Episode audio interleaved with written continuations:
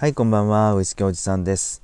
いやー、もう今日朝から筋肉痛ガリガリガチガチです。昨日ね、あのー、知り合いのお店の引っ越しのお手伝いをしてたんですよ。えー、朝からだ夕方までがっつり、えー、お店の解体をね、してたんで、もうね、運動不足がたたってます。ダメですね。あの、本当に胃腸とか内臓ばっかりね、あの、鍛えても体がついてこないと。うん、なのでちょっと明日からね少し運動しようかなと思ってます。さてとあのー、今日、え、もう夜になっちゃったので明日2月6日の誕生日カクテルのお話をします。はい明日の誕生日カクテルは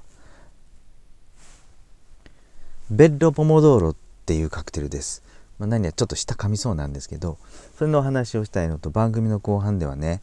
えー、クラブハウスで感じた違和感の正体っ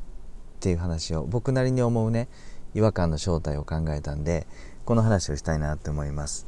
でその前にやっぱり今日もね面白い番組を見つけてきたんで紹介しますね。それはね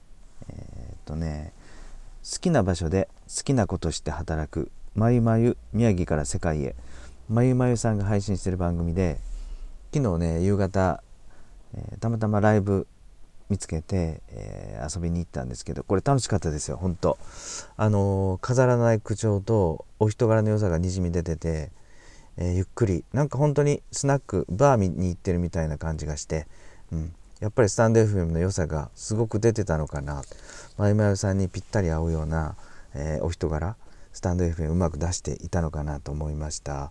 で場所にとらわれず強みを生かした副業のヒントをお届け中っていうプロフィールにも書かれてる通りね、えー、と何やらねオンラインを使っていろいろ仕事をされてるみたいです。で昨日のライブでも話されてたんですけど Zoom をね Zoom を使ったオンラインのスナック飲み会をやってるみたいですよ。うん、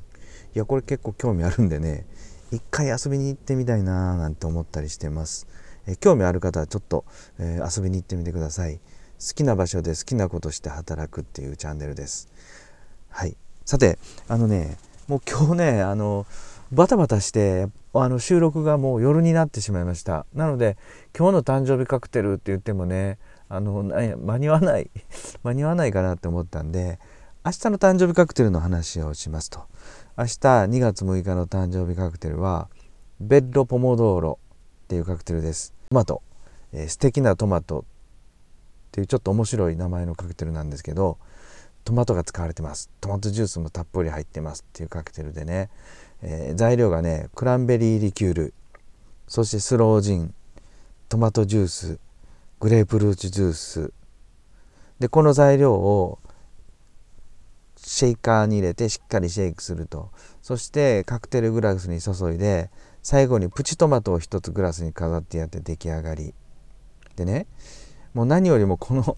あのーホテルのバーテンダーさんが考案したカクテルなんですよね。ここまであのリキュールをたくさんのリキュールをうまく使ってるって言ったらもうやっぱりホテルのバーテンダーさんの真骨頂だと思います。でこのホテルはですね小田急ホテルザ・センチュリオン・サザンタワー、うん、でサウスコートっていうバーのね、えー、バーテンダーの方中島さんっていう方が2001年のねサントリー主催のカクテルコンペ。これ毎年ね有名ですよね、えー、あって。でショートカクテルのアペリティフ部門で優勝見事優勝されたカクテルみたいです。でこのカクテルがもう誕生日カクテルの2月6日の誕生日カクテル入っちゃってますと。ねいやまあよほど美味しいと思いますよ。うん。でやっぱりこういうカクテルってあの自宅で作るよりもぜひぜひあのオリジナル飲んでみたいですよね。だから、まあ、東京なんか行って小田原に足を運んで、うん、もう早い時間から僕はこのカクテル飲みに行ってみたいなと思ったりします。でもう真骨頂って話したんですけどやっぱりこういうリキュールをうまく使うっていうのはホホテルのバーテンダーさんうまいなと思ってるんですよね。で僕ら町場のバーっていうのはあのスタンダード作るのが多いんですよ。うん、であの町場のバーでももうすごいリキュールを使うのうまい人だとか技術のすっごいあの凝った凝った技術とか凝ったリキュールを使って凝った作り方をもう23分45分しっかりかけて、えー、作り込むカクテルの名手みたいなのがやっぱりいらっしゃるんですけどね、うん、僕らはやっぱりあのー、ずっとスタンダードなものをちょっと作り続けてというか、まあ、ウイスキーをメインになんですけどね。そういうのを作り続けてるのでこういうリキュール使いをたまにねホテルのバーに勉強しに行ったりしてました。はい。なのでこのクランベリーリキュールとスロージンのこの甘いね甘くて酸っぱいリキュールを使ってでトマトジュースのちょっと塩っぱさ、うん、でそれを入れて最後にグレープルジュースがちょっとほろ苦い感じでキュッと締まる感じな絶妙なあのお酒の調合ね。これはあのこのオリジナルのホテルのバーテンダーさんのオリジナルのカクテルを飲みに行きたいものだなと思いました。はい。よかったらもう小田原の、ね、小田急線ホテルザ・センチュリオンサザンタワー、うん、やばいな。舌噛みそうですよね。サウスコートっていうバーに行ってみてください。はい。さてとあのー、最近クラブハウスっていうのを招待受けてねあご招待受けて僕も始めてみたんですけども、うんあのー、やっぱりクラブハウスで感じた違和感って何かなってやっぱり考えたんですよ。うん、スタンド FM では感じなかった違和感がねもやもやと湧き出てきました。でその違和感の話を少ししてみたいんですけどまずねあの違和感ってね2種類タイプがあると思うんですよね。でまず1つは経験則から来る違和感ね。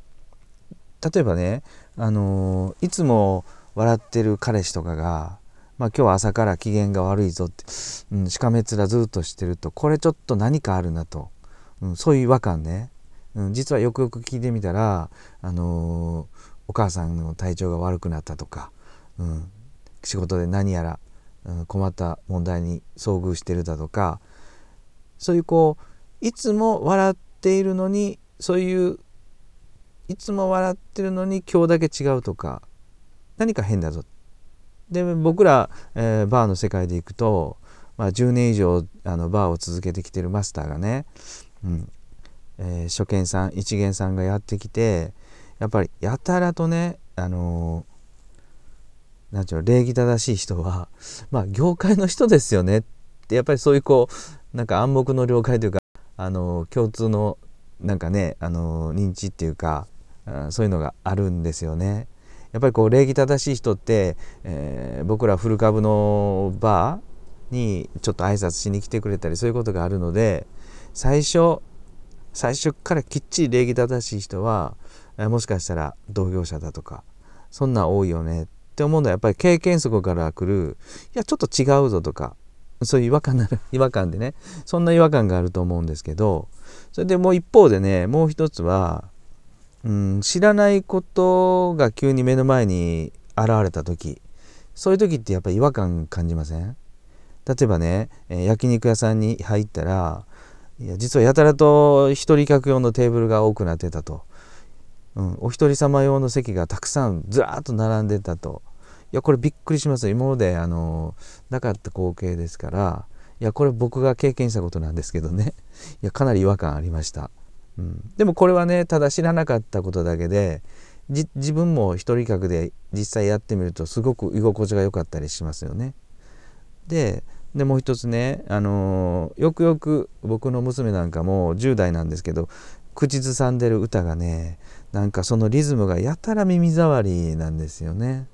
うん、それは僕も今まで経験してきたような夏メロとかね、うん、ジャズとかねそういうのでは全くない新しい音楽がやってきたから経験したことのないことだからやっぱり自分の耳には違和感があると。そういう知らないことだとか、うん、初めての、ね、状況で感じる違和感。この2つがあると思うんですよね。で今回のクラブハウスっていうのは僕が入って感じたのはこの2つ目。今までなかったことをドカーンとそういう波が一気に体を包んだ時に感じる違和感だと思いました。なのでねあの経験則から来る違和感とは違ってそこまであの毛嫌いすることもないなって思ったんですよね。これ慣れていけばあの絶対もしかするとすごく楽しいことになるかもしれない自分の中に入っていくかもしれないと思ったんですよ。でもっと言うとねあの違和感感じた時って今まであの時代の流れがガルーンでガルーンがが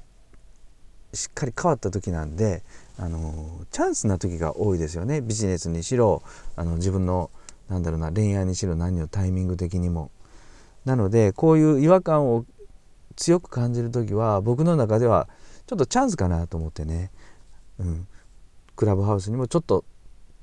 ちょっと深入りしてみたいなって思ったりしてます。はい。皆さんはいかがでしょうかね。最初からクラブハウスガンガンガンガン楽しんでる方もいらっしゃるでしょうし